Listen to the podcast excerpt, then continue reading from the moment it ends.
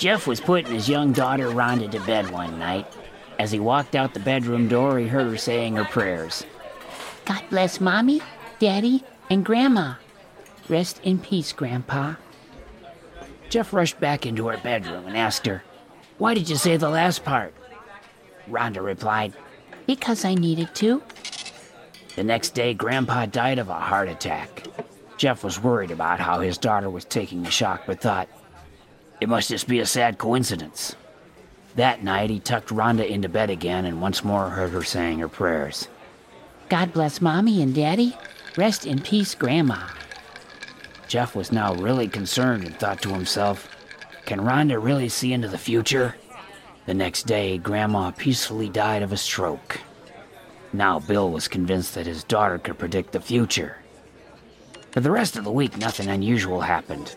But that Sunday night, as Bill left his daughter's bedroom, he waited outside to listen for any more prayers. Sure enough, he heard her say, God bless you, Mommy. Rest in peace, Daddy. This flipped Bill's bozo bit, and he started thinking, oh God, I'm gonna die tomorrow. The following day, Bill was a complete mess at work. Unable to keep his mind on his job, he'd jump at even the slightest noise. He didn't even dare to answer the phone. Poor Bill was completely on edge, expecting to die at any moment. He was so nervous that he stayed at the office until even the janitors had left.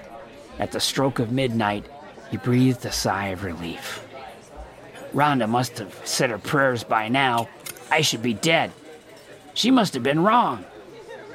Bill rushed home to find his wife sitting on the sofa with a scared and angry look on her face. She asked him, Where have you been all night? I needed you here. You never even answered your phone. Bill replied, I'm really sorry, honey. It was a really rough day for me today.